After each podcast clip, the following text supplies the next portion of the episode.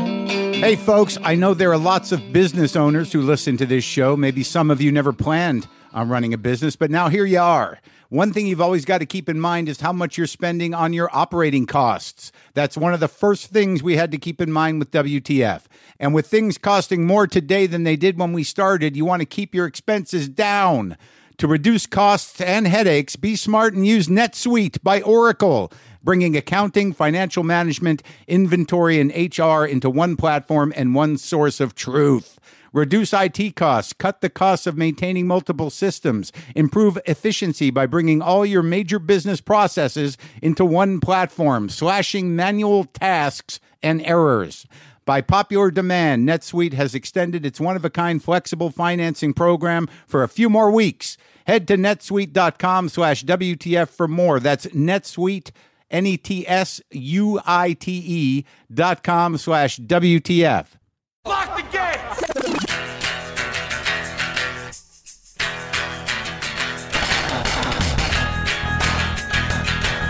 All right, let's do this. How are you, what the fuckers, what the fuck buddies, what the fuck nicks, what the fucksters? What is happening? How are you doing? How are the kids? How's your mom doing? Everything all right over there? How's your finger? Did your finger is it did it heal right?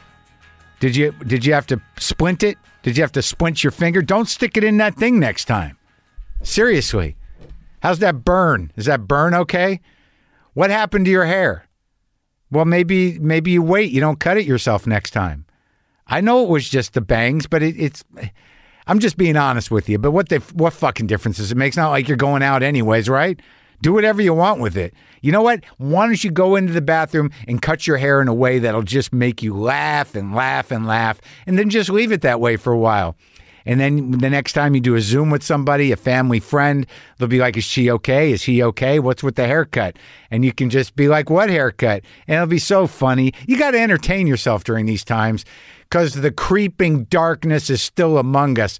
Good morning. Good afternoon. How's it going? You okay? You staying in shape? Enough with the comfort food, right? Enough, enough with it. Enough with it okay? I'm tired of feeling slightly bloated, slightly filled up. I'm tired. I'm ti- the creeping darkness is still with us.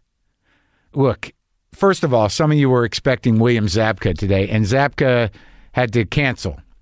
Zabka is shooting another season of Cobra Kai, and as we know, or as I know, you think you can do something, you think you got an hour, and then the schedule changes and you don't. So we're looking to reschedule that, okay? It's going to happen. Today in his place, for those of you who are expecting William Zabka, well, don't be disappointed because we've got Rick Glassman. That's right, Rick Glassman. Yeah, Rick Glassman. Are you like, holy shit, Rick Glassman? Yup, Rick Glassman. He's a comedian who uh, I had sort of a rocky start with, and uh, he's got a podcast. It's called the uh, "Take Your Shoes Off" podcast, and uh, we met at the comedy store in a you know it was not a great first meeting, but uh, I grew to like the kid. The kid annoyed himself right into my heart, and I did his podcast, and I was uh, surprisingly goofy, surprised everyone, myself included and uh, and now he's on my show. He came through in a pinch. We're running tight these days, week to week, man. We got a few in the can, but some some people got to be dropped on certain days. When someone needs to be dropped on a certain day, you drop them on that day.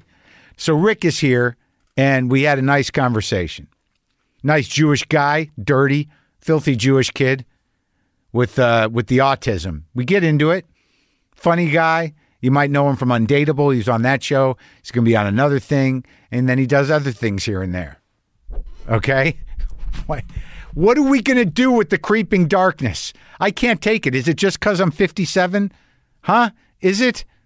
Is it just the nature of the age I'm at that I see the creeping darkness? I'm meditating. Does this sound like a voice of someone who's meditating? I am. I'm yogaing. I'm doing the yogas. I do the yogas in the morning. I do four to five yogas, yoga flows. All right, that's been helping. I'm working out, but it's just the walking around the house, the up and down. How am I so busy? How does the day get filled? Well, I'll tell you how. I'm running a fucking restaurant that serves me. cooking my ass off. My cat Buster, he's the only cat left. The other two are ashes in boxes on a shelf. And Buster's very talkative. We're bonding. A lot of people are pressuring me to get another kitten, but I don't need any more anxiety. I can barely handle the dread of that's that's the other weird thing. Is like so much of the dread of the ogre is gone, but then I'm back to regular dread. And this has been such a weird relief to only have very basic existential dread. Like, am I going to get sick and die? Am I going to get sick and get sick? Am I not going to get sick? Can I ever leave the house again? What is life? What do I want to do with the rest of it? Will I be able to go outside for the rest of my life? Will we be able to travel? Will we be able to run if necessary? Do I need a gun? And that's just the happy thoughts. So I focus on the cat and I hyper focus on the cat. The cat's a little sneezy, a little sniffly. He does this and then he stops. Now, there's no other symptoms, but my brain, it's sort of like, does he have a tumor in his nose? Is there a tumor pressing on his sinus passages? Are his lungs collapsing? Could be allergies, I guess. And I Google cat allergies, and I Google cat cold, and I Google, then I'm into some other thing cat sinus infection. Is he, does he have discharge? Does he have fluids coming out of his eyes? Is there black gunk in his nose? Is he lethargic? Is he eating? Is he not eating? No, he's a. and then it goes every once in a while, not all the time. Yeah, yeah. Then he talks. But when I have all this time, all I do is focus on the cat. So, needless to say, we've bonded very deeply. And the thing about my cat, it's like Buster's a real character. Like, he has no balls. He's got courage. I'm not saying metaphorically. He literally has no balls. But this cat, you know, God bless him. He's still got a lot of a lot of oomph. Got a lot of uh, uh, a lot of hech. You know what I mean? And that's not even a word. That's just the Yiddish sound. My cat's full of the ugh, the yicha, the guchem. He's uh, he's got he's full of the mch, the gech. Yeah, not even words. The chutz. Yeah, my cat is still fucking pillows. My cat will fuck the, the shit out of a pillow. He's got no balls, but he's still got the gumption. There's this new, sh- uh, a nice new uh, blanket, cashmere blanket that I got in a box of swag, and uh, Buster's taken to it, and he'll just he'll fuck he'll fuck that blanket, and he'll look right in my face while he's doing it. He'll I'll, I'll look at him, and I'm like, "What's up?" And he's like, "What do you mean, what's up? Don't look at me. I'm fucking a blanket." I'm like, well, I'm going to look at you. He's like, don't you fucking look at me. He's like a little uh, Dennis Hopper in Blue Velvet. He's got a small oxygen mask that he handles with his paw. don't fucking look at me. That's how he says it. That's translating. It's full of the ugh, that cat. But yeah, so uh, that's where Bu- Buster's at. He's got uh, some sort of sneezy business, and uh, he's busy fucking pillows and blankets and talking to me. And he wakes me up two or three times a night to uh, just to wake me up, apparently. So he's doing okay. Okay?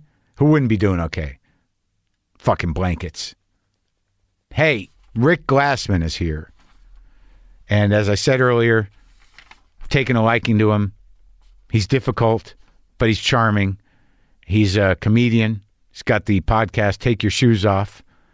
And uh, you can hear that every Monday if you want. Take Your Shoes Off. It's every Monday where you get podcasts. We're going to talk about it.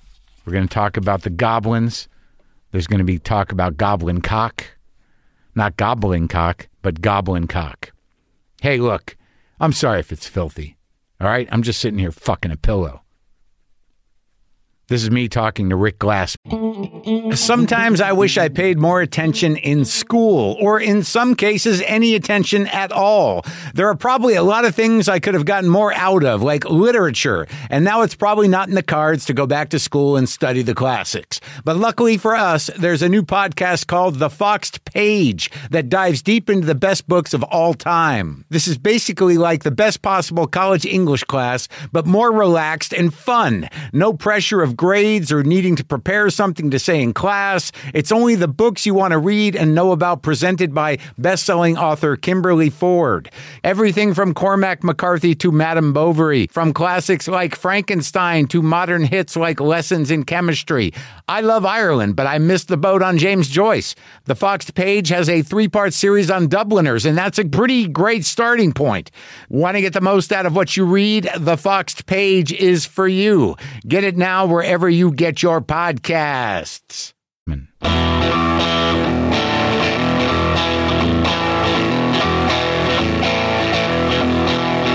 Yeah, I got a little cocky by taking my jacket off. Well, I, got, I left the windows open out of uh, respect for your fear. and I guess my own. I yeah, mean, it's a mutual fear, no? yeah, it is, but I mean, I don't. Who the fuck knows? You haven't had somebody in here in a while. So when what do you when you're looking, what are you looking at? Your computer monitor? I bring in the laptop because this does nothing.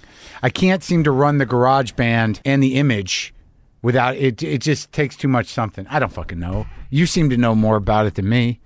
Yeah, it's always uh, yeah. But I mean, Maybe. you do like it seems like on your show you do a lot of video work, a lot of editing, a lot of cartoons, Yeah. poops, farts, elves, Uh-huh. You know, Goblins.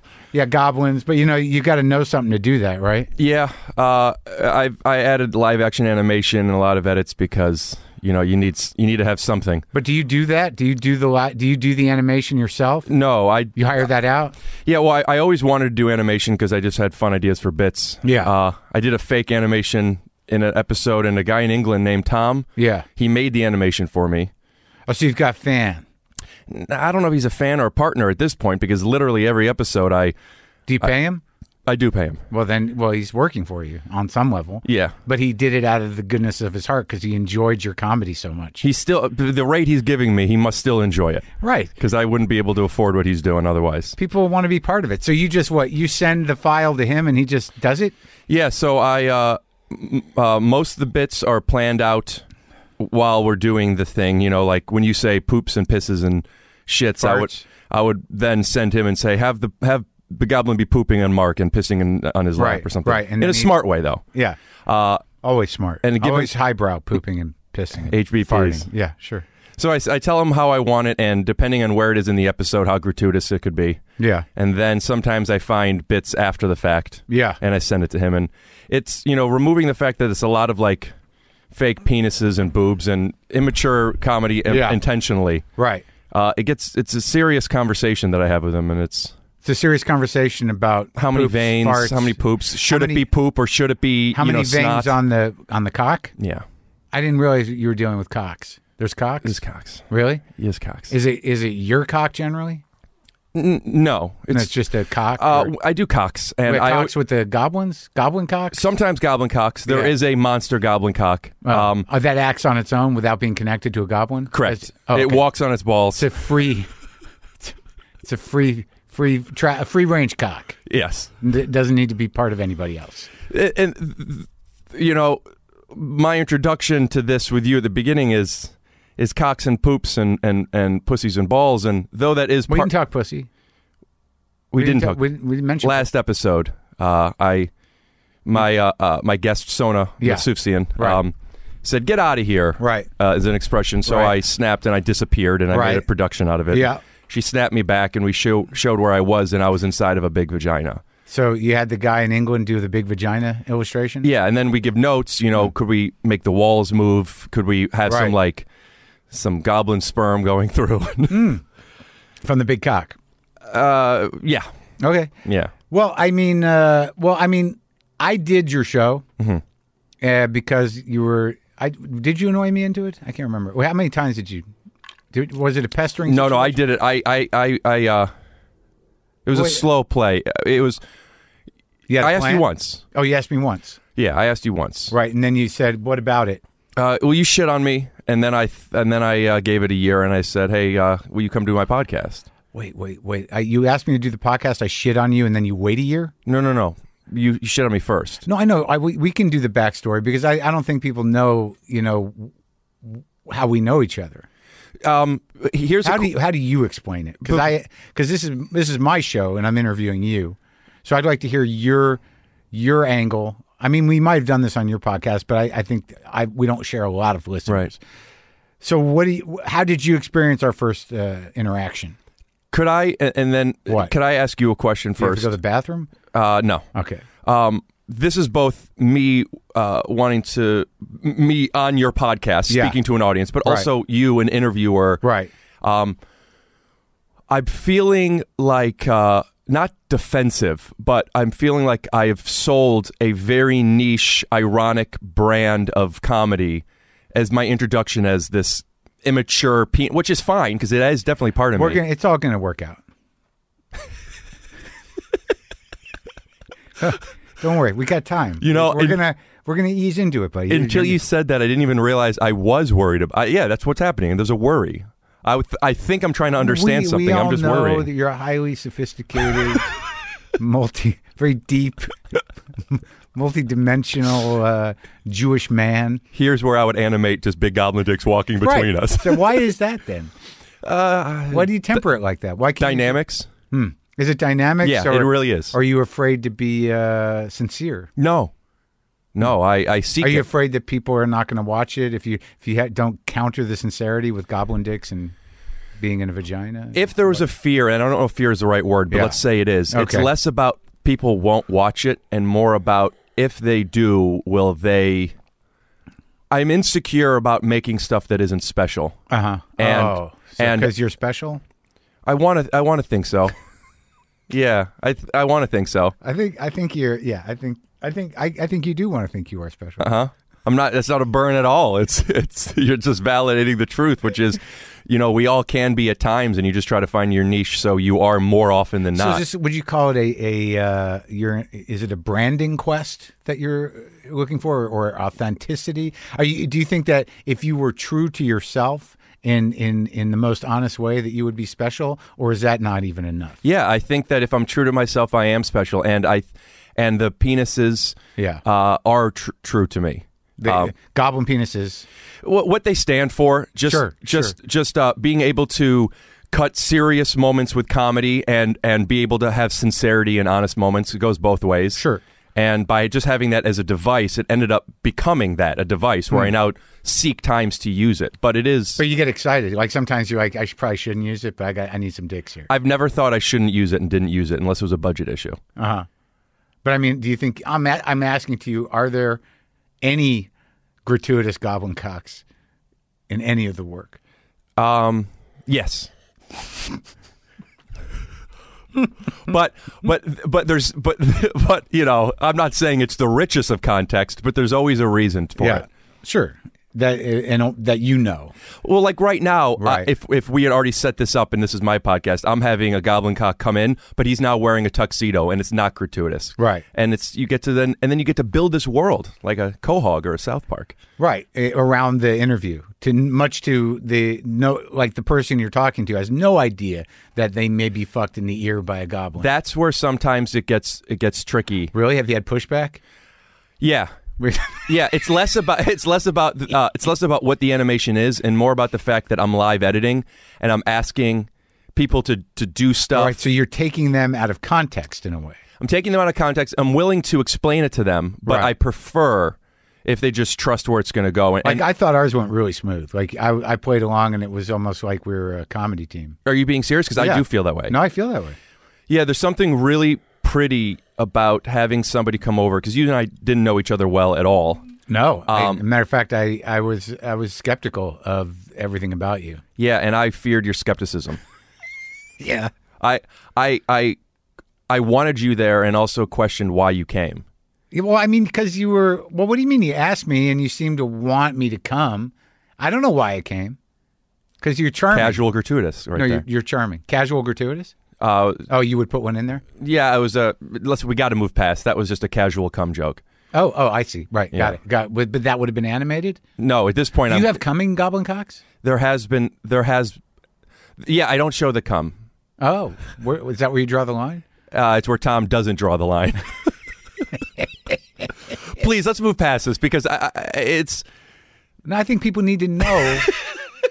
no, I, I think that this will people be Uh-huh. like, "What is this show? We haven't even said the name of it. We this is a great build. Uh huh. What's it called? it's called Take Your Shoes Off. And that's a real thing because you're like a fucking weirdo and you, you won't let people in your house without. I guess that's not that weird. Yeah, I, I would say that though. I Most people. I subscribe to being weird. I don't think that taking your shoes off is that. I think it's weird to track shit, piss, and cum through your carpet, I have cigarette my, butts. My cat uh, uh, walks around on my food counter. How, how, where do you stand with that? uh, that's what I grew up with cats. So you don't Um, have a problem with it? uh, I- I've accepted that that's how people live their life. When I go home, that's how it is. There are I cats just, on the food counter? yeah, I just don't use the food counter the same way I do at my house. Which is what you lick it off the I- counter? I, I, You'll uh, eat right off the counter? No, I, I, I like to make big portions, uh, and I'll I'll leave stuff out on the counter, and I'll Sure. I'll go back to it during the day. Like you have a buffet going at your house I, I- most of the day? Yeah, yeah. Yeah. okay. I like to make I like to make things that have different sauces and different toppings. Yeah, quite. I, I never thought of it that way, but it's a a buffet, an eaten buffet. And a cat is just like having a roommate. I just don't want to leave stuff out. I don't have a My roommate. cat wouldn't eat anything. He don't. He wouldn't eat anything I left out on the counter. He'll lick a he'll lick a piece of fish occasionally, but he doesn't eat. What's the much. difference between eating and licking? well, I guess that's true. I'm more concerned about the cat than I am with me. I mean, you're gonna cook it. What's what's what? Well, that's not true actually. Yeah. There's some bad shit in cat mouths. Yeah. I, my cat bit me, and I had uh, a I had a catch in it of an infection before it possibly killed me.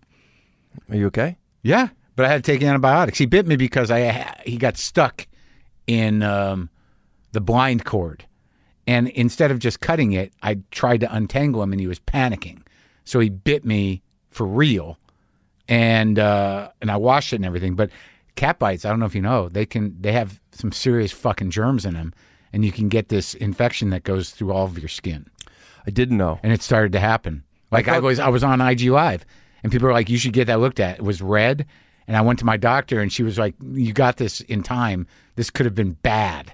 Like my cat could have fucking killed me, compromised my life." Well, that's less a counter problem and more a blinds problem, I guess.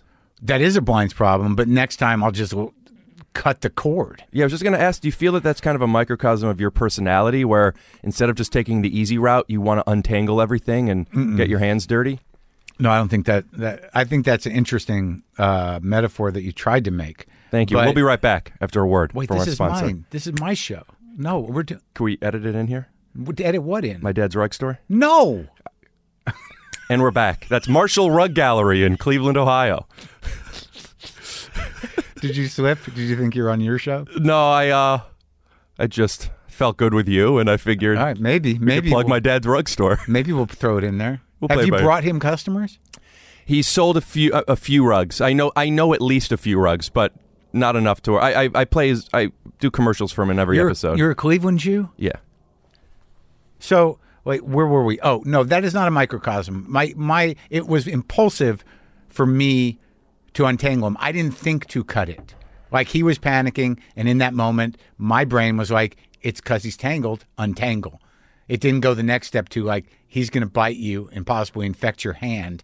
Perhaps let him fucking squirm for a minute more and go find a scissor to cut the cord. Well, that's what I'm saying. Yeah, but that I don't think that that means that it's a general disposition of mine to untangle. I'd rather not Well, untangle. why are we doing this right now then? Why are we untangling you? This. What do you mean? I feel like we're untangling. I'm Oh. an untangler. You're an untangler. I like an untangle. I can't. I lose patience with it. I, th- I, everything is gets tangled. And if I were an untangler, it's it's almost like a hobby. It's like I I used to do a bit about it. I think about how there's so many cords in our lives, cords, literal cords that are constantly getting tangled up and fucked up. So is like constantly untangling cords the same as doing like Sudoku? Like, am I getting equal amount of like mental dexterity from the act of untangling the cords in my life as I would if I were playing a, a game with boxes that I don't understand? Well, I think the difference is Sudoku always comes to you intentionally tangled, where So the spontaneity of it d- d- diminishes the the mental agility exercise of untangling. well, there's a mental agility of it, which I'm disregarding. I'm just talking about having a clean life. Right. Uh, When you untangle something, it's clean now untangled, and what, and also when you untangle something, you get better at untangling. Kind of. So it's not like every day you wake up and you have to clean the same mess over and over again. No, but there's always knots. And that brings us to my Back- next point. Yeah. you want to do another rug ad? So I'd rather not. so uh, take your shoes off. Is Yeah. Uh-huh. is with Rick Glassman. Uh huh. I've seen bits and pieces that you put up on uh, Instagram of your family, and it seems that you grew up with some fairly uh, not run of the mill, but not unusual to me middle class Jewish maniacs. Ah. Is that right? Yeah, I mean, uh, uh, they weren't not unusual to me either. Um, no, but I mean, as a Jew who's dealt with Jews of a certain ilk, yeah, uh, your your family seems to fit some of that. They, you know, they actually they strike me as more uh, kind of like pre-retirement Florida Jews, which is interesting. PRFJs. yeah, Um, I don't have Florida retirement Jews in my family, so I don't really. I know the cliche. I don't know what those are. well, I just mean it seems like they have a good time. They Yeah. enjoy sports. There's a lot of them around. Yeah, uh, it feels like there's a lot of them. Uh, right, right now in Cleveland, there's four of them: For for mom, dad, grandma, and uncle. The rest are out in L.A. you got you got Glassman Jews out here. Yeah, Who I got my aunt. I got my brother. I have three cousins. your aunts out here My dad's sister moved out Yeah. here before I did. to do what? uh, get out of there, I guess. Hmm. Uh, she and uh, my uncle Paul, who passed away a couple years ago, uh, they're in the business, and they were. Hmm. They're in show business. my uncle is a is a writer. Um, he No just longer. wrote. Uh, no, he passed away uh, about about two years ago. Coming up. Sorry, buddy. Thank you. Um, his Young? last How young? young, uh, s- late sixties. Oh, it's terrible. His um, he and his writing partner uh, Danny Bilson just did the uh, the Five Bloods with Spike Glassman Lee. and Bilson. uh, no, he's DeMeo. DeMeo. Paul oh. DeMeo. DeMeo and Bilson. DeMeo and Bilson. Wrote five. the Five Bloods and a lot of stuff, The Rocketeer, a lot of cool stuff. But The Rocketeer. I kind of remember that. yeah, That the was reason- a kids movie, right? With was Dennis Quaid in that?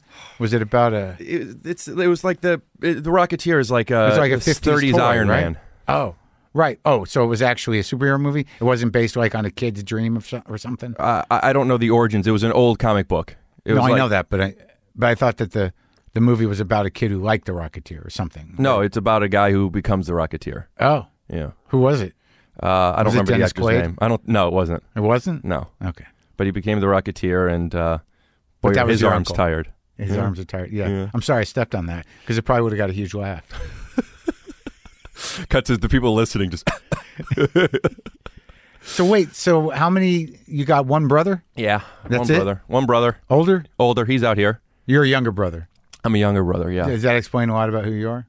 Yeah, probably. Really? I- that's one thing I haven't really untangled. You haven't? Feels too. Some things feel too cliche to look into. Really? Like what? Being a Jew, having neur- neurotic. I don't know. The way you just said that felt felt anti-Semitic.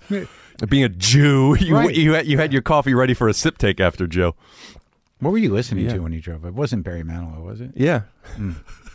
Good ear. Why? Why would you do that? Um, I have a mix on my phone that that is just. I, li- I when I get I work out or I, I try to whenever I'm trying None to of this, none of what you're saying right now is explaining Barry Manilow yet. Oh, I misunderstood the question. I thought you you asked if I work out. Uh, anything I do that I listen to music to get prepared for, Yeah. I, I listen to soft music. Mm-hmm. I work out to soft music. I go to sleep to soft music. I come over here to soft music. Uh huh. And boy, are my arms tired. There. So you got it. You got it out that time. the guy who was coughing before goes, that's actually pretty. yeah, it's pretty good. Doesn't make sense this time. Yeah. Yeah. So Barry Manilow, something you grew up with? No, just soft music, man. Stop it, man. How, you, how do you know about Barry Manilow? What are you? Twelve? How old are you? Uh, thank you. Um, I'm thir- Thirty-four. 36. Really? Yeah. Oh, it's getting getting up there. Yeah. Uh, whenever I it's- hear something that is soft, when I hear something that's soft, I Shazam it. Yeah.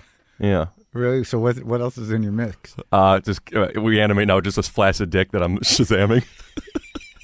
and I know in the moment Yeah. it's not going to be worth it. It's going to cost me a little extra money, and To make people the dick? yeah. Yeah. We're not even doing video, which is interesting that you're still thinking dicks.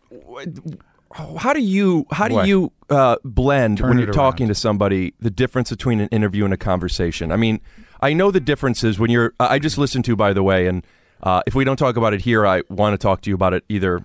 Off a podcast you did or on some mine. prep or I don't know if it was prep. I just happened to listen to your Larry King interview. yeah. uh, and uh, man, does that? I mean, I I didn't know you very well. Maybe we should talk about how we met, but I didn't know you very well. I, I knew you When? as When I a personality came to your before house? you came to my house. Oh, right, yeah, yeah. And then after you came over, and I'm feeling my eyes getting water even talking about it. I I liked you in that hour and a half that we spent. Not I had no I, I expectations weren't met, and I didn't realize the expectations I had of you, Hmm. which was you know just a grouchy guy, which exists. You Hmm. Yeah. know, it's I guess it's part of the Jewish cliche. Yeah. But the amount that you played with me and, and did the snaps and the edits, and we never talked about it before, really. Hmm. No. Um, and then I just, I just liked you so much. And then, and I listened to your podcast since differently, Ah. um, which is, I mean, I guess it makes sense, but just like as a person, as a human, as opposed to just like this, this two dimensional thing that I don't quite know yet. Right. And listening to, and you know, it was older. It was 2013, right? Yeah. But listening to you going to his door and just, it's all, it's a game over. Yeah. At this point, Right. and then you went through it, and then you you you get whether whether it's uh, true or not, you were able to continue the conversation. Then he seemed to forget about it for a minute. For a minute, yeah. Uh-huh. Is really uh, inspiring Yeah. because it doesn't. I don't. I don't leave that discomfort that quickly. Um, and what made you record at the door before? Well, I used to do when when I did those ones externally, when I when I would be traveling, there was sort of a, a precedent set. Like I would sometimes do the intros in the car driving, like to the Robin Williams episode. There were there were actually a couple of early episodes that we did in the car. Like I interviewed Maria Bamford driving. So it wasn't that unusual at that time for me to make the intro happen in real time. I never knew if we'd use it or not, but it turned out to be kind of interesting. But I know what you're saying, and I think that what you're it, it's I still want to connect. I mean, there there've only been a couple of times where I've remained defensive. Like what what could have happened is he said, you know, he was being a dick, and then I would have just sort of surrendered to that. So once I think once like anything else, when that happens, is once if the conversation starts to unfold, then it goes away. You know, but if he was going to be like, what? No. Yes. I don't know Yeah. good, then it would have been a problem. But somehow I charmed him enough, I relaxed him enough, and he did the thing. I think it, people seem to like that. It was a great interview. So Cleveland, how Jewy were you in Cleveland? I didn't know how Jew I was until I went to college because I, I, I But like you grew up like you're 36. How old's your brother? about to be 39. So you have the exact same distance between you two as me and my brother. Maybe that has something to do with You're why older? we get along. Yeah, my brother's two and a half years younger than me. Interesting, because my brother and I, I guess we get along fine now, but we didn't You get do- along. Really? No. Why is he? What's the primary difference? Is it tastes? I, I, I'm feeling myself do something that I'm not, I don't want to be, but I, I, I'm, s- I, I don't, Don't know. be mean no, no, no. I don't know how much I feel comfortable. talking about that. Oh, not because it's secretive, but because it's, it, it's a longer conversation, and I don't want to paint anybody in a picture that's negative because I remember things the way I remember them, but I also, looking back, understand my perspective as a as a kid isn't Yeah. necessarily taking into consideration of his perspective and but I could just in a simple way I could just tell you from my feelings as a kid I Yeah. was uh it, it- the- you know yeah I, I'm definitely being defensive here there's That's all right. you know it's a big brother little brother thing but I I, I, I I was I was scared a lot and bullied and By him? you know the, the fear comes from part of that but um, i had still do but i had some v- very serious ocd as a kid Yeah. um, not just in my rituals but also in the in the things that felt still today logical of just keeping things a certain way and Sure.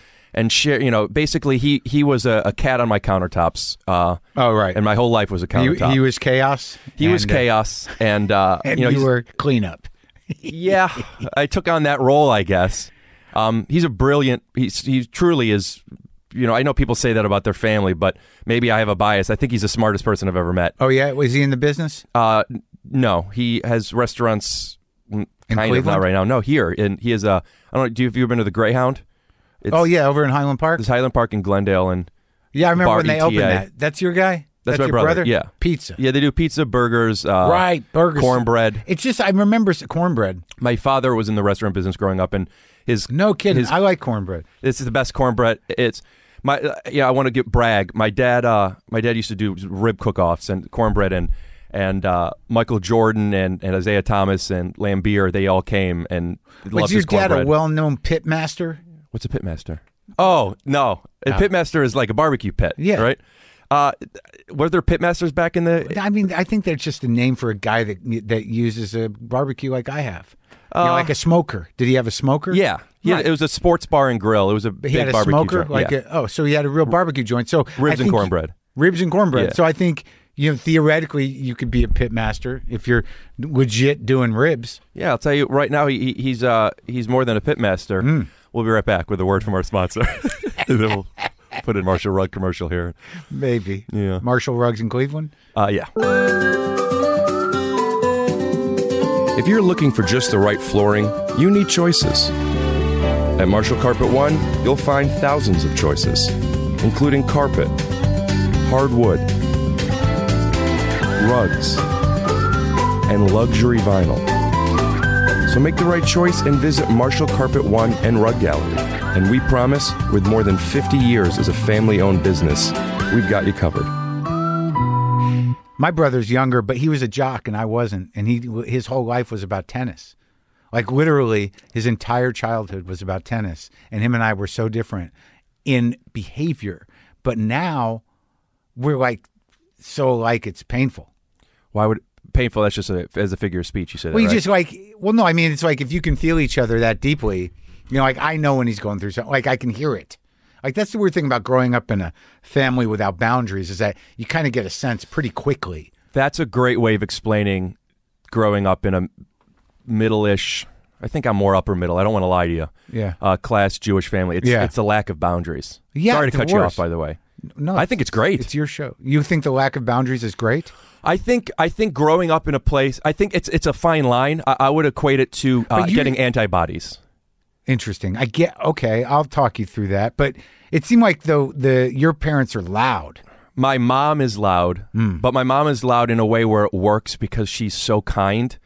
To where it's Loud kind. I've gotten better over the years. Yeah. uh, I I came into some some pretty big self awareness almost four years ago now. But my loudness was was very attention seeking and aggressive, uh, without knowing it. And my mom's loud is just wanting to help people, and maybe they need to hear me. Yeah. So m- the boundary issue was my yeah my mom was my mom was loud, but everyone loved her, Right. including m- my f- everyone in the family. And my Your dad. my dad is, uh, you know, he sold cornbread in his in his uh, tells what's his- what's- jo- jokes under under his breath. All right, but what's his what's his boundarylessness look like? The boundary list is more. I guess, I guess it's my mom. Um, So she, you know, everybody, re, every, everyone had to react to her. c- c- c- you know, I'm I'm figuring this out with you. So could I uh, change and add to my answer? Yeah.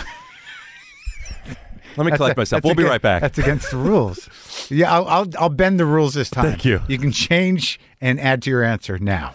because uh, yeah, you know, I'm trying to I'm trying to define something when I really only could know it through my eyes from then. So just trying to think of that is my brother would be uh, my brother would y- you know I am the way I am and things needs to be a certain way and clean and Yeah. my brother would be uh, he played sports and he- outside in the mud ironically enough getting some antibodies and he Right. would find a Mike and Ike in the dirt and eat it to get a laugh Right. and he would come in and he'd have some dirt under the fingernails he's a boy he plays you get dirty Yeah, sure. Eat Mike and Ike's out of the dirt, sure, or Uh, or maybe a razzle or a skittle, but it was a Mike and Ike. It was a Mike and Ike. It was Okay. one of the two, at least. Sure. And uh, we would have M and M's on the counter as like decorative, but people, you know, you eat M and M's. And my brother In a liked the way, bowl. yes, Yeah. Uh, my brother would like the way M and M's feel going Yeah. between his fingers, Sure. because I, if you know, listen, Feels good. yeah, it's like a waterfall. sure, something. But But they're not his waterfalls. Well- so my brother's got dirt in his fingers. He's, he's touching all the M and M's. He's eating out of the cereal. He's eating Yeah. on the chips. out of the cereal too, Yeah, cereal boxes. and digging for the prize. I bet. Uh, he, he- yeah, I guess I- Okay, I wasn't all one right. who needed the prize. Yeah, I and I'm know. sorry if that was a joke you were making. No one but- Uh, needs the prize, but you want to get it out. I want to have cereal that doesn't have dirt in it. so I'm now I'm now sitting on the couch feeling like I'm forced to keep inventory and watch and I started to only eat the cereals that my brother didn't like. Right. And I felt like out of I didn't have control over the things I wanted because I was limited. While I was building this resentment of watching my brother and I, I don't want to say bad stuff. He's a kid. He's a little boy, No, it's but just brother stuff. It's fine. we share a bathroom. yeah. Pisses on the on the towels. Sure. He pissed on the towels? Uh, the cat pissed on the towels if you left the towel down. Oh, the cat pissed on the towels. But I gotta your, your brother probably just pissed on the rim of the toilet mostly. If he even hit the toilet. But I got to tell you something. He's changed. You got to check out the Greyhound. it really is delicious and clean. Yeah, I don't know why I'm uncomfortable about this. It feels like I'm talking. I am. I'm literally talking about someone. But I that- like the idea of the uh, the idea that you brought up about growing up in a boundaryless home gives you antibodies to what? uh, I'll tell you what. Um, I mean, I like the idea, and I'm just wondering if we can flesh it out. A little. Yeah. So I've, much like germs, you could get too much and get sick of it. You don't want to have no boundaries because then you, you don't. You need to learn them. And I, I think that the only reason I any success I have in my life is because of the combination of of knowing that I have to stop somewhere, but but being liquid with other people's boundaries. Huh? Um, Right. you know, when you come over, Yeah. in a similar way, you said if if if uh, Larry King acted a certain way, Mm-hmm. you would then have to mirror that. But at the same time, it is your interview and you're in control. And if you were to come over and I snap for you putting on a fake mustache Yeah. and you're not into it, and I keep and I, and I don't recognize your boundary, Right. I'm it's it's game over. But True. if I assume your boundary based on how I've been conditioned people's boundaries are, Yeah. I wouldn't be able to push it that far. So by being comfortable in testing boundaries and playing with boundaries and experimenting with Right. them, you run the risk of stepping over them at times, Sure. but you also learn how to not stay so tight into what you think comfortable is. Right. And uh, part of this awareness that I've come into that I'm super grateful for is making people uncomfortable, and making myself uncomfortable. It's an operational cost of doing what we do. Um, but it's not about making people uncomfortable that is the problem, in my opinion. It's about recognizing it fast enough. And, deciding why you're doing it. Yeah. I mean, uh, well, right. So you're you're talking about stand up in terms of what we do, but I think No, that's I mean so- that very interpersonally. Okay. But also stand up. Yes. Like I'm tracking what you're saying specifically to stand up because stand up is something because I often try to figure out why exactly I chose that. My childhood, really what I was trying to overcome and what terrified me more than anything was being embarrassed. I didn't want to be embarrassed. And my mother used to embarrass me. I found my parents embarrassing. And I always felt embarrassed. And I was terrified of being embarrassed. So somehow, and they neither one of them had boundaries. But they it was different. It wasn't so much yelling as much as it was emotional indecisiveness. So it's kind of floaty. You know what I mean? No discipline, no real principles, not much guidance. Everybody was just sort of it was amoebic, the family unit. So you didn't know where, where you were at any given moment emotionally. Self wise. Right. Yeah. So, but there's something about the way you're talking about this immunity to figuring out because if you have no boundaries or you grow up in a fairly boundaryless place, that means you probably get hurt often early on, right? Because of the sensitivity of that. And then all of a sudden you get reactive. So either you're going to be defensive or hostile or preemptively defensive, right? but but conversely it does enable you to absorb people in a different and more all immersive way and once you get the hang of that you can sort of dictate the the intimacy of the situation quicker than most people and also have it be relatively inappropriate quicker than most people and then you have to navigate that Yeah. So uh, being Does that in- make sense? Yeah, uh, being inappropriate, making somebody uncomfortable, uh, not being connected with somebody. a l- You know, there's only so much we control, and I I really believe it's more than m- most people think, and in terms of interpersonal relationships yeah, and, and it, it it really comes down. It's- yeah my, it, it, you can do it until the other person gets tired of it that could take years Uh, Well, it, it, it, it- yeah, I guess if they get tired of it, but but people's feelings are heavily based on subconscious expectations, or maybe conscious, but at the least expectations. Yeah. Um, mitigating expectations is the key to uh, understanding somebody's boundaries. Because a true boundary isn't about expectation. It's about where they feel safe and comfortable. Right. So sometimes they could be uncomfortable because an expectation is not being met. right Um, I uh, uh, I got a, uh, uh, a diagnosis four years ago that I had ASD level one, which is ba- it's commonly known as Asperger syndrome. Yeah. And- which, which is a funny uh, word, Yeah, Asperger. animate a dick on an ass eating Did a you burger. do that? No, Ah, no. interesting. But if this were my podcast, Did, you just thought of that now? no, I've been sitting on it. um, And uh, w- after that diagnosis, I, I I've learned a lot about. I had to go to. I don't know how much time we have if it's worth getting into, but I went to a lot of special classes, special schools, kicked Four out of- years ago? uh, in in el- in grade school and high Oh, school. so before you knew you were Asperger's. I was one. diagnosed with a whole bunch of different Like things what? as a kid. The ADD, the ADHD, the learning, OCD? the lear- uh, OCD, uh, learning disability, which isn't a specific diagnosis. How did but that manifest itself? Because you must Which have been one? any of them. Like, well, what was the symptoms of why were you seen as a problem? What weren't you doing, or what were you doing? Uh, well, hyperactive, asking a lot of questions, um, uh, asking questions to where uh, teachers thought I was making fun. Um, not understanding. So, your earnestness was mistaken for sarcasm. and my I developed a sarcasm in a way to try and control how people see me. Yeah. If you are if you're going to think that I'm not, you know, let me at least try and make it funny. Let me find new ways of asking questions or trying to explain myself until things work. Uh, I never picked up on social cues. I didn't know that I wasn't picking up on them. I But didn't. Asperger's is different than autism, right? Um, Asper. No, it's a, so uh, clinically they've they've uh, Asperger's is no longer a definition anymore. It's Asperger. It's autism level one. Okay. Uh, so ASD level one, two, and three. So Asperger's is level one. Mm. What's level two? Uh, more challenges? Are you hoping to get there? Or? No. Okay. No. Uh, can I try to untangle something? Yeah. Uh, what's the what's the intention behind the joke of wanting to get there? Oh, because it's like when you think of levels, Oh, so like two is better than right? Gotcha. It wasn't like uh, then you'll have like a, a- a bigger niche to explore. No, no, that was where you went with your insecurity. Uh, yeah, well, Mine was a number joke. You went deeper.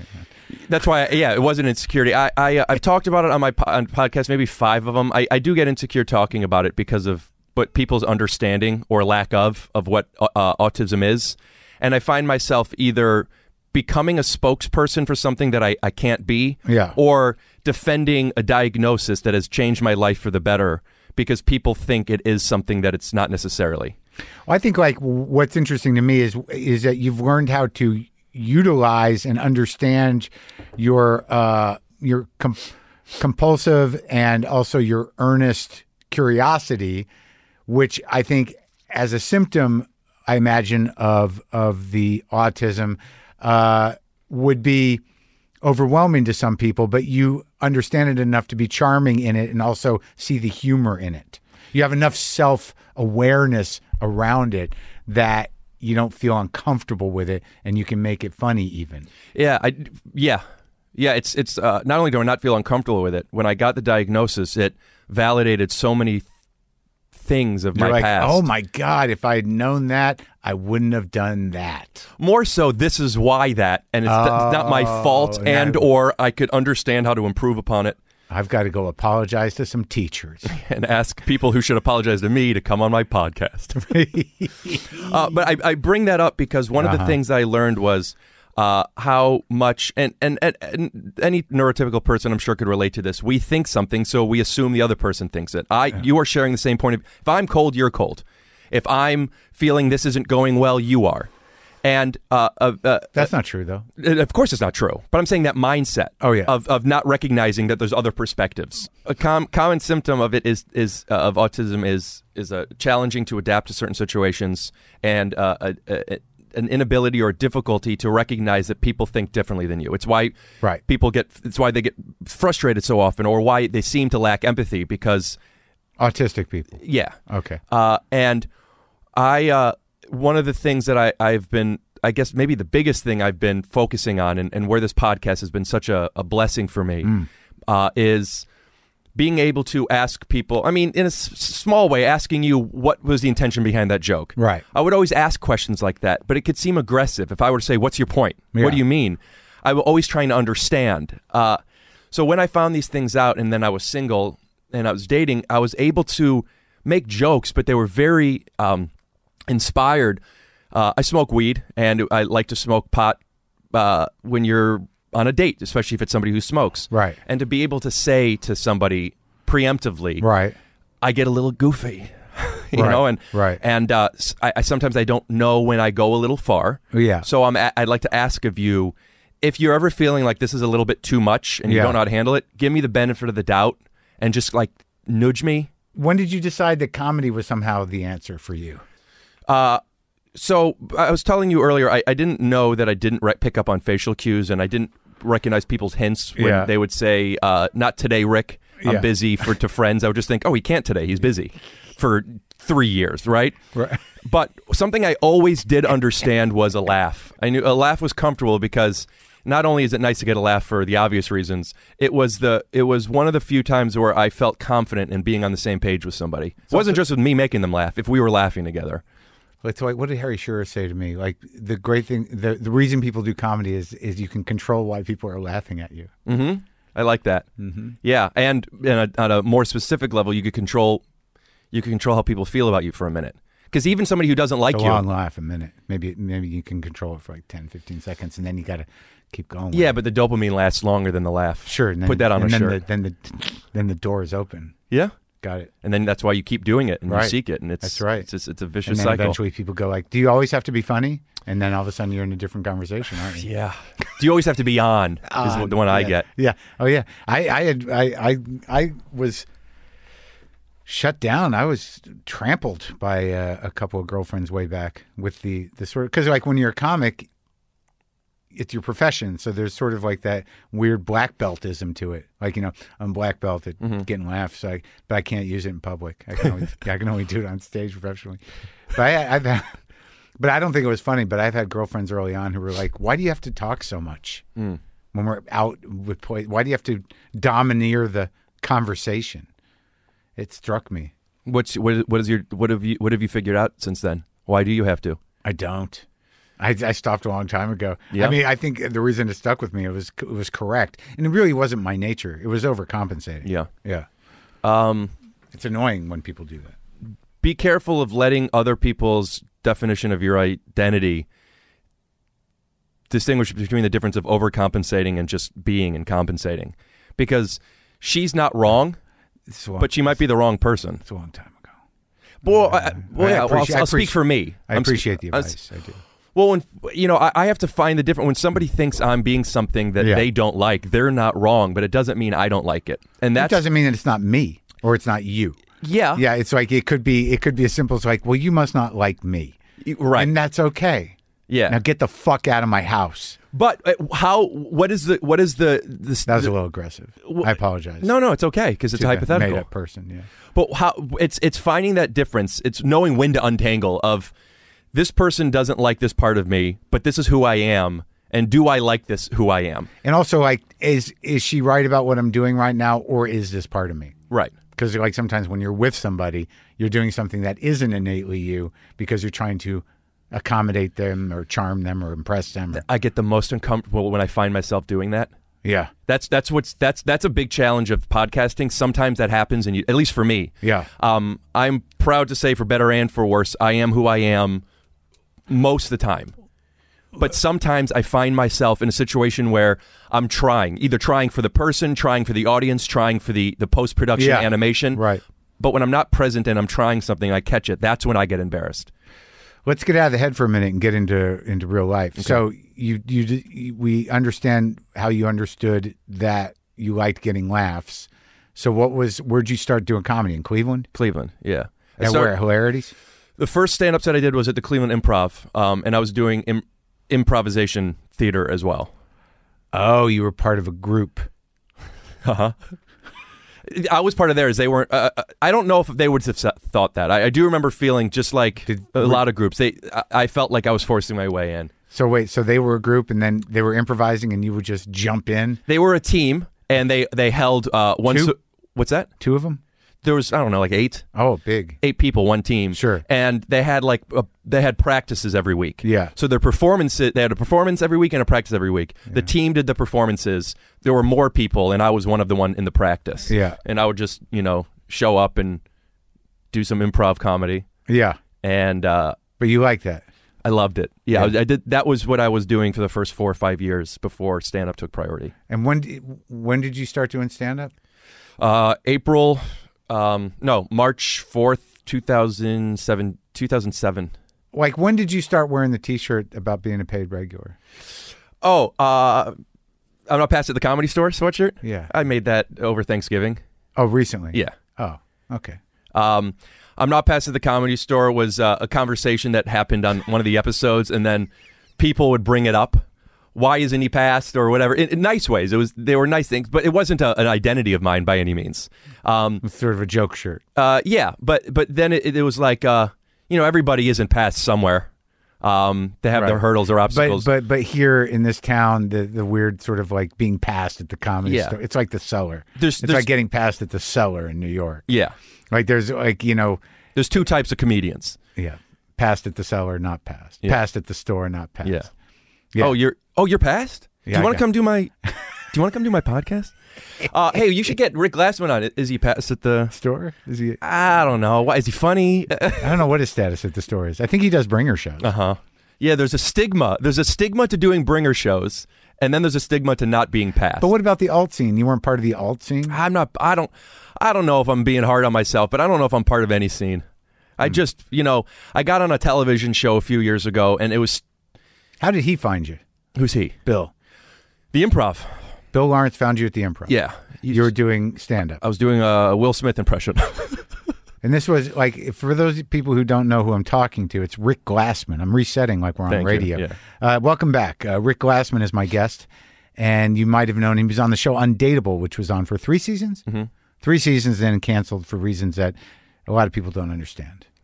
Cut to a clip of us just having a meltdown on set, just racist meltdown. Uh, yeah, Bill. Bill saw Wait, me on. a racist meltdown? yeah, I feel like if uh, if Oh, some- I see, I see. Like, uh, that's a joke. That didn't really happen. No, like get just to say why would Right, no one why knows would why I it got cancel? canceled? Cut two, just Well, it Oh, got Jesus. canceled for the reason everything gets canceled. Not enough people were watching it. yeah, All right, yeah, but it was you and Dalia and Funches and and Brent Moran. Morin, yeah. Morin, yeah, yeah. Bill saw me. I was doing some s- weird stuff. Yeah. and he said, um, "I like how comfortable you are in uncomfortable moments." And That's sort of your place. That's your thing. That's your hook. uh, yeah, is that an anti-Semitic remark? No, not at all. Have nothing to do with your nose. I this is uh, we had more to do with that's what you're known for. Hey man, I just made everything uncomfortable, but I'm going to sit in it for a while and make you guys love me. Yeah, you know, uh, I, Uh-huh. that's the pod the way the, where the podcast has helped me is I never wanted to make people uncomfortable. That's just a symptom of the joke. You know, Is that true, though? Yeah, hundred percent. I always want people to be in on it with me. I just can't wink to them and say, "Hey," because then it doesn't work anymore. Yeah, but but that but that goes back to this sort of idea that everybody sort of knows w- where you're at. Yeah, well, yeah, that's why that's why it's not a flawless art form. Hmm. They don't know where I'm at. I have to find ways of telling them, of showing them without telling them. Dude, Um, we're the, you know, we're going to we're going to end up where, you know, you and I sort of first met. That's where we're going to end up Okay. with with what we're talking about right now. I don't know if it's the come down or just the conversation, but I don't know how I feel right now. What's the matter? I don't know. I can't tell if I'm insecure about talking too much or What did not the bo- saying the right things. Did the bottom just fall out on you? it didn't fall out, but I'm I'm realizing, oh, it's not it's not cement. Really? Oh, you? Oh, no, no, no. Everything's going good. Don't, don't, don't, uh, don't. You know, I Ron Perlman. I almost lost Ron Perlman on here. he he had a heart attack. No, he just he just fell into an insecure hole for a minute, and and it was touch and go. Ah, I don't know I- if this is an insecure. I think this is just cost of doing business. It's an energy thing. Yeah, I don't know. I'm not buying it. Can I tell you? Can I tell you where part of it comes from? I'm I'm, I'm aware of it. What? You just exhaled the same way my doctor did before he told me he doesn't like when I come in. By the way,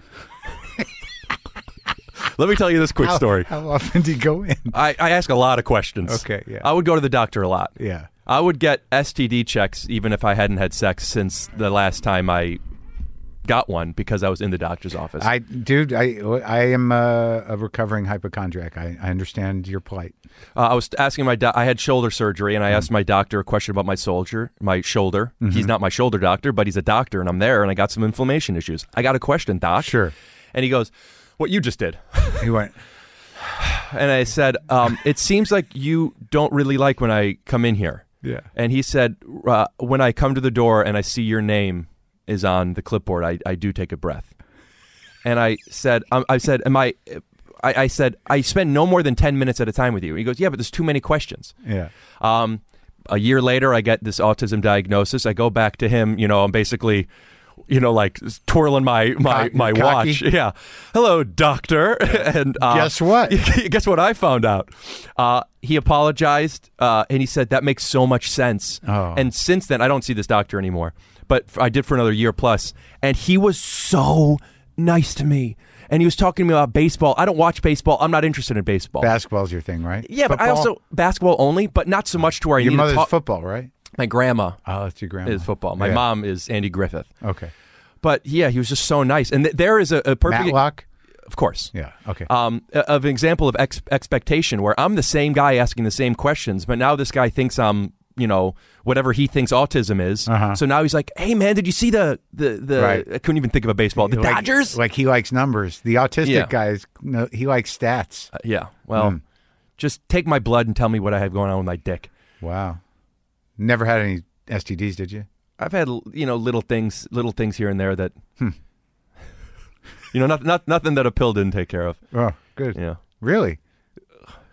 here's where we animate my dick from 2014 coughing explaining this we have to understand it was a different time Yeah. Sure.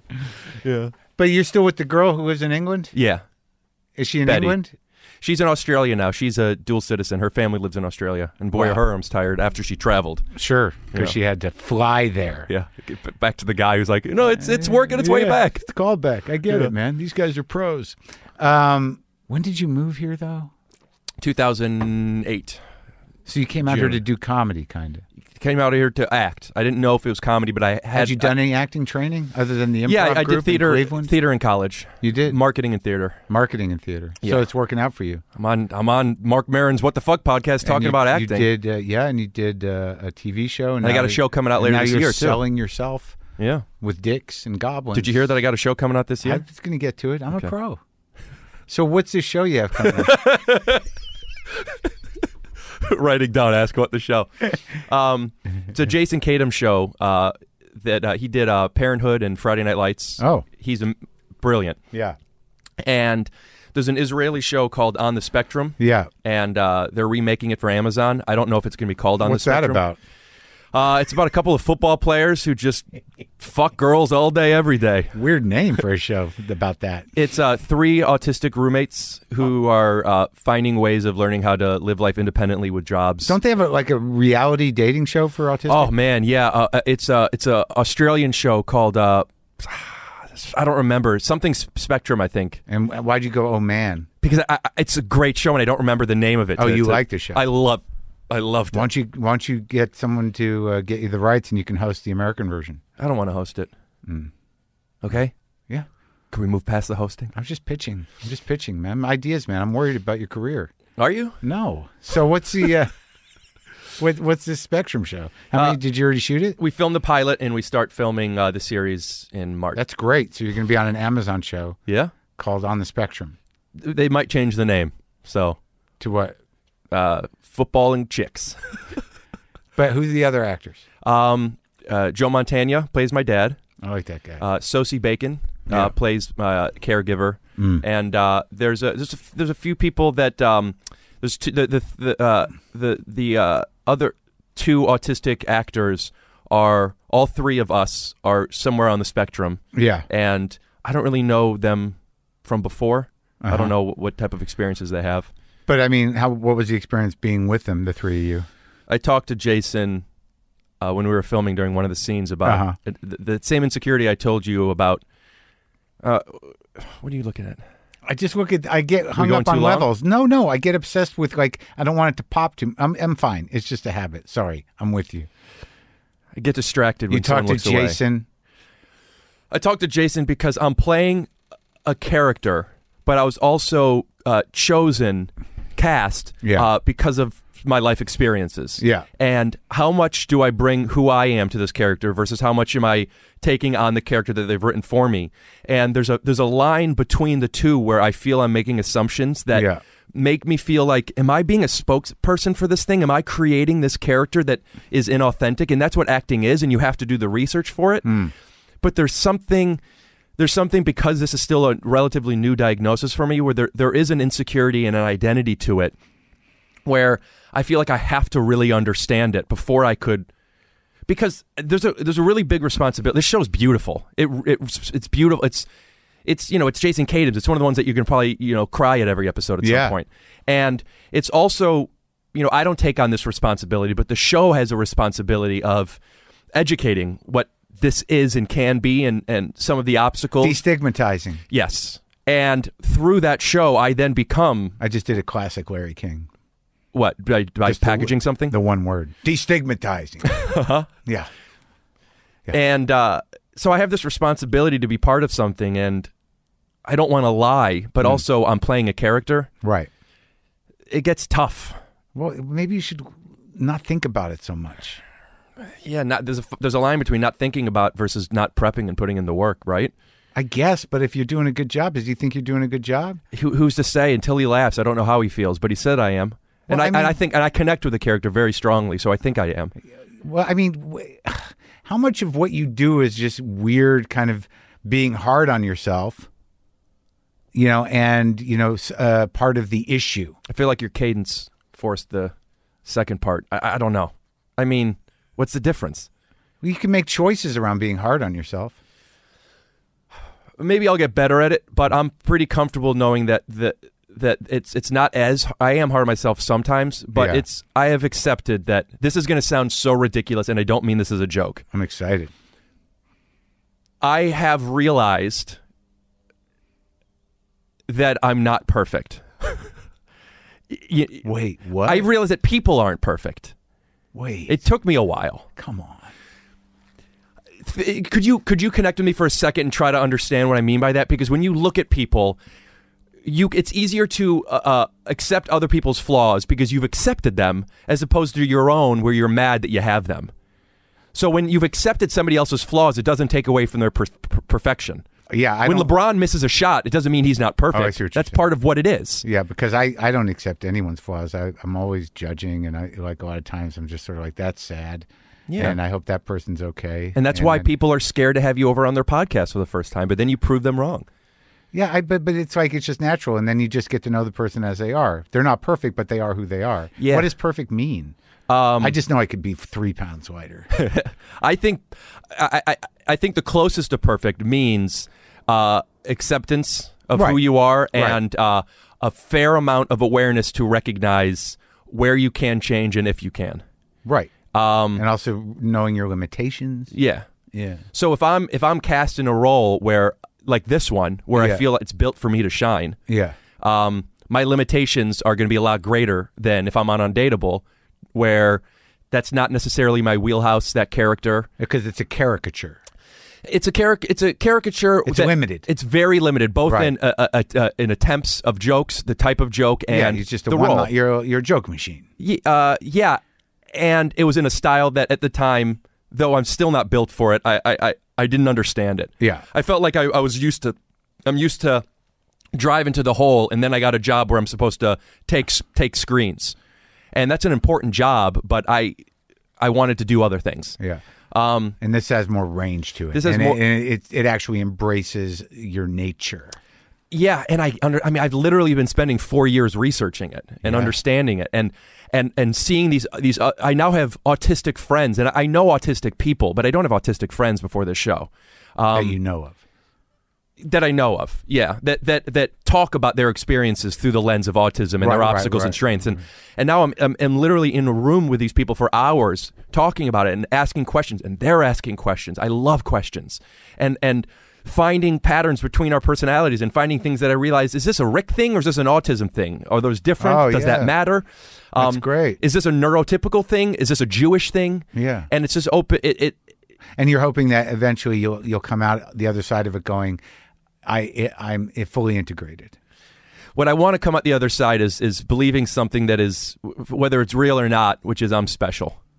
Back to s- that thing again. Like a lot of the the not being included and and the and the the negative experiences I had in my life, the special schools and such. Um, Didn't that make you feel special? no, it made me feel it made me feel less than um, different. Which which you say you're In a bad way. Yes, Got it. Where your fear and uh, and um, where you work to, to to avoid is embarrassment. Mine is uh, not being good enough. I mean, it's the same thing, but just a different place in our minds. I have that too. Uh, That's part of it. This, I'm sorry. It's okay. and you're doing great. Thanks. This diagnosis offered me uh, a perception of all of those things were supposed to be. And it's not that I'm not good enough, it's that I have obstacles. But, you know, I could do a lot of things great too. Hmm. And that's where that perfect thing comes from, where all those shots I missed, I realized, oh, you're, you know, maybe you should be playing a different sport or Sure. it's okay to miss or whatever it might be. Yeah. So that special, that, that feeling, e-, Or everybody make needs to- light of it. literally, Yeah. Yeah. I mean, I know enough about myself at this age to know that when I do this sort of self hatred or expectations or perfectionist thing, that it's ridiculous. But there's something comforting about it because I've been doing it so fucking long. because you you you uh, procured a um a shtick like a, a- No, a- it's just it's even older than that. It's it's really like you know, kind of like home base. yeah You, you know what I mean? Like joy is is weird to me because I, I don't know how to experience it. So when I do experience it, I'm like, this is weird and terrible. And you know, like even when I look good or I'm at a good weight or I'm healthy, I'm sort of like, I'm, I'm not good enough. Yeah, like, but I know it's bullshit and it doesn't matter. Who am I judging? I'm not even. Try- I'm not out in the world right now. I'm not even doing television, and I'm fucking beating myself up over four pounds. you said something to me i texted you uh, last week about coming back on my podcast to talk about embarrassment and how to get past certain feelings in a moment I as a- did? yeah um and you said something to me that i loved i was asking what what i wanted to listen to some of your podcasts where you felt Yeah. coincidentally as the larry king one posted where you felt uh, embarrassed uncomfortable not in the pocket Right. and, and, and Yeah. tools to avoid and acknowledge and amongst some other text you said There's been many moments, but who cares? They're real and they're human and we all have them. And though I, I knew that already, it was articulated in a way, packaged that was like, yeah, that's you, you, mi- I mean, yeah, that's great. You Yeah. miss shots. Sure. We had like nine during this conversation. Did we? No, you brought you brought attention to all of them. I brought, oh, fuck. Yeah, you Now were- 10. Yeah, exactly. I got- also got to let you know, um, I feel great again with you. I'm, it's cool to be here. It's cool to be doing your podcast. I knew it would come around. And uh, yeah, it I had did. complete confidence that we were going to pull you out of that, whatever the fuck happened to. But um, but that was like I, when I first met you. This was my experience. I know we've talked about it before. I didn't really know you. I knew you were on the show. I had no idea that you were on the spectrum, but you didn't know you were uh, on the spectrum when you did. yeah, I did. Undateable. Oh, you, oh, no, no, no. I did when I did stand up, but I wasn't talking about it. Right. But but like what I did is I walked up to the belly room. 'cause sometimes I go up there in between my spots in the real rooms as a past You- person. were you feeling insecure there, or were you b- bullying me? no, no, I'm just saying I went up to the belly room. I'm saying Which that I do Uh-huh. this is- sometimes. which I do sometimes in between sets because I'm past at the comedy store, and I can do sets in the real rooms. you pass to the someti- cellar too. I pass at the cellar. It took me eight years though. though. It took me a long time to pass. Yeah, at well, the I'm cellar. 12, and I used to answer phones there You at the cellar? at the store. You used to answer phones there, and Yeah. you haven't, and you didn't get the. I answered phones there. Yeah, I But was out, once Tommy got the boot. Oh, it was harder. You Well- were, you were on the Tommy trajectory. I was on the Tommy trajectory. Anyway, so I go up to the belly room. I'm just being a dick, and I see you, and I kind of know you. I hadn't seen your stand up that I remembered, and there you were with a bag. And in my mind, I'm like, "He's a bag guy. He's got a bag. I know there's an act in that bag." And I prejudged. And then you went up with your Uh-huh. bag. well, judge is a prejudge. Just you judged. So prejudge isn't a word. Uh, It's assumed. It's it's. What's the difference between prejudged and judged? I feel like a prejudge is like putting a one in front of the X. It works, but I mean, you could make a ju- you could make a calculated judgment after you met me to assume you know more, but it's still a judgment. Right. Okay, fine. So I judged based you. on the bag that you were going to take things out of the bag Yeah. for your stand up routine. You did. That's more of a deduction. Fine. But no, because I, I don't have great feelings about bags. Yeah. And stand Like up. my ex-wife. yeah. yeah. Boom. You have an ex wife? Oh, who doesn't? But let's carry on. Do you?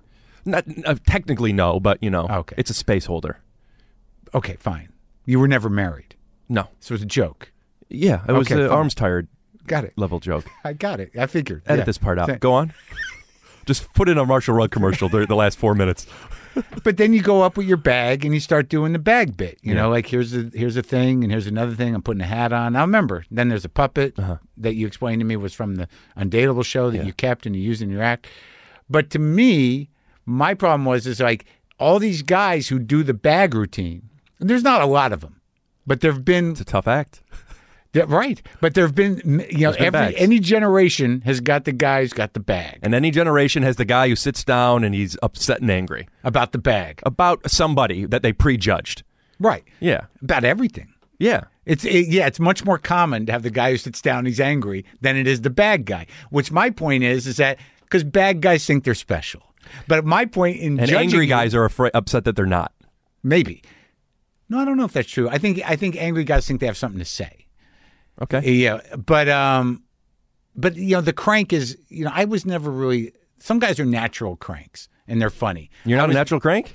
It took me a long time. I was actually angry, which is less Oh, okay, entertaining. okay. but uh, but but um, it's just speaking to your desire to be seen as special, and I think that bad guys, you know, going back to Kau- Kaufman or anybody, even Lenny Schultz, uh, who, but there's a different type of bad guy. You're doing a conceptual bit.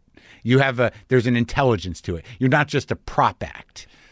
Uh, thank you. Yeah. Um, in fact, I avoided props for a long time out of insecurity that You would be judged by me. by but that I wouldn't be able to translate the the irony. Um, Mm. but That you something about- weren't doing props for real. well, th- th- well, not listen. If you do props for real and you're good at it, more power to you. That's not what my craft is, Mm. so I would be f- faking it. Right. But there are so many funny things you could do with props because of the built-in expectations to props, the feeling you had. Right. and I didn't want to do it because then you got to travel with them and you become a prop guy and blah, blah, Yeah. Hmm. blah. But then I realized, what do I care if it gets a laugh? But anyway, go on. No, but then you went up and you did it, and you you know, I I was I I think I went on and mocked you. Mm-hmm. I'm sure your memory of this is crystal clear. My memory of it is, yeah, go on. And then, but later, like I did find there was something I liked about you because you you were Ben, earnest and uh, in the, it- you liked about me f- yeah. Why from the would set? yeah? But but did but didn't I apologize to you? the next day, and I still don't. I even after our podcast, I still don't know how you got my number or people have make fun of me all the time. I have Asperger's. no, I'm just kidding about the making fun because of that. Yeah. Um, nobody has texted me and apologized the next day, and it's almost as if you know uh, it was Stockholm syndrome. I, it's not that, but it's almost as if like you being mean and then apologizing after made you more likable than had you not done anything to begin with. There's also something to the fact that when you were mean to me, Yeah. I I crushed that set. I don't know if you remember, and I'm not some. I, I- you know, I, I don't crush that often. That just Right. If I'm doing eight minutes or less, I could do really well. Yeah. And I had a great set, so I didn't feel that your judgments or prejudgments and your your anger, Yeah. was it didn't, Based on you bombing, yeah, or 'Cause you did me as, well. or more specifically, based on me as a performer. sure. It was me being an insecure dick trying to follow a mess and uh, make the you know to take a shot at you on the way out so I could get my first laugh. The first three, And I'm not sure it worked. uh, you did about you did probably five seven minutes on me in a less than 15 minute set Hmm. and the first three minutes not only was i flattered it was funny Yeah. it was like because i just did well Yeah. now he's calling to attention the oddities so he- so you could then set the stage for your different thing you're basically it's just a tool of changing expectation Sure. again i'm not going to come Right. up here and pull my dick out and have a puppet i'm going to Yeah. sit on a chair and complain Did you put? no no, Did you no. pull your dick out? No. Did I complain? I guess Yeah. I complained. All right. Yeah. Go ahead. here's Mark Marin. He's a- you know he's a well established. He's passed at the comedy store and the cellar. He's talking about me. This is great.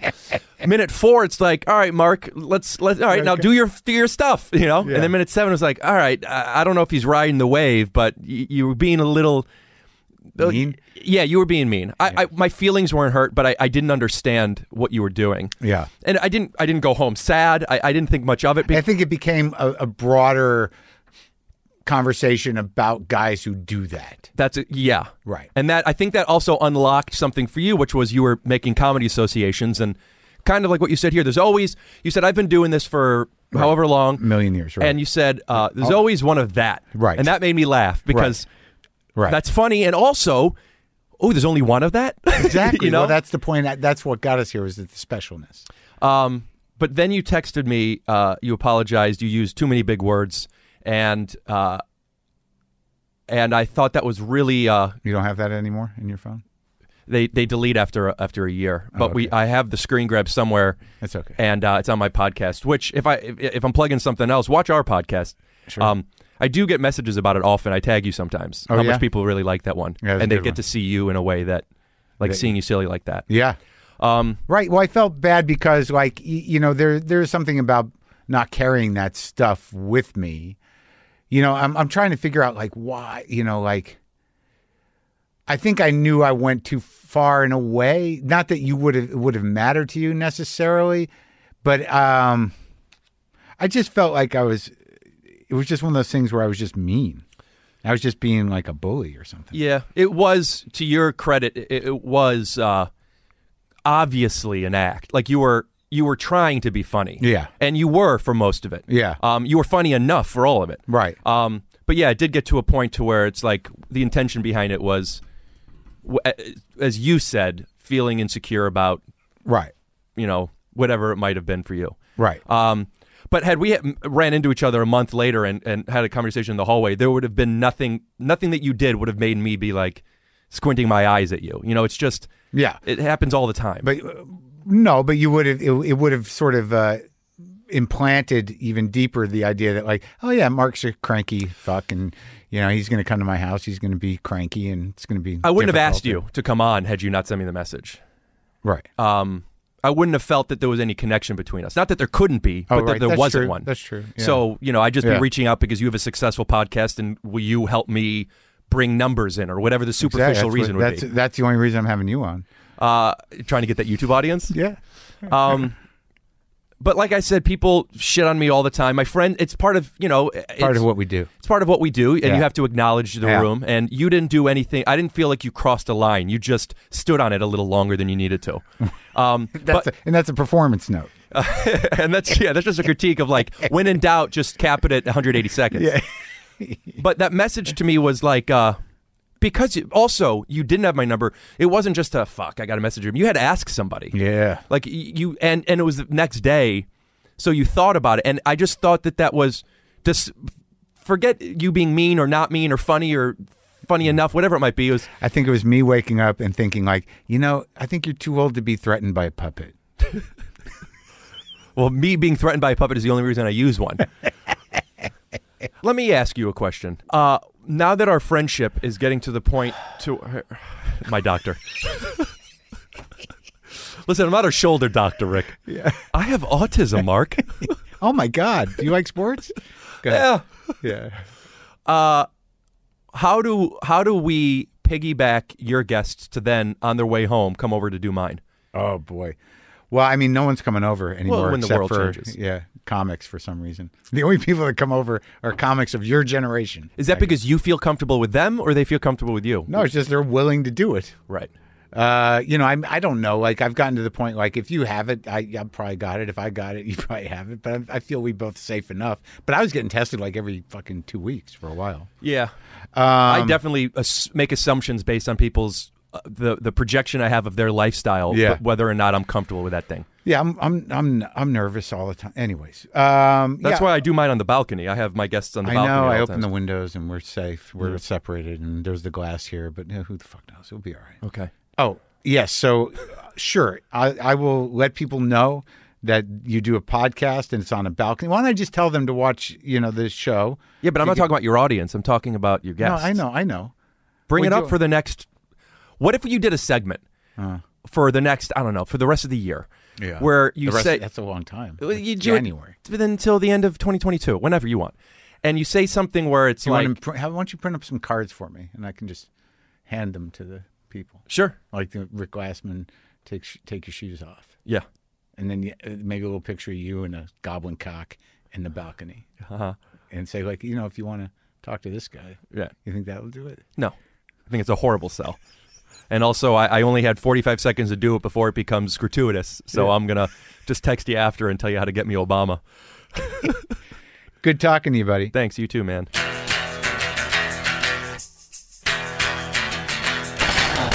Rick Glassman. That was uh, a lot of self awareness around autism. It turned out to be an educational, powerful talk, empowering and uh, eye opening, both to those of us who don't have autism and, and people who have autism. It's sort of an inspirational story, the Rick Glassman story, which I'm writing right now. All right, you guys, look, maybe it was a weird one. Maybe it was. Maybe I'm weird today, but it's better than being sad, isn't it? Weird is better than sad. Now let's play some sad music. Let's go down to the continent. Okay? God, when can we run again? I, and I mean away.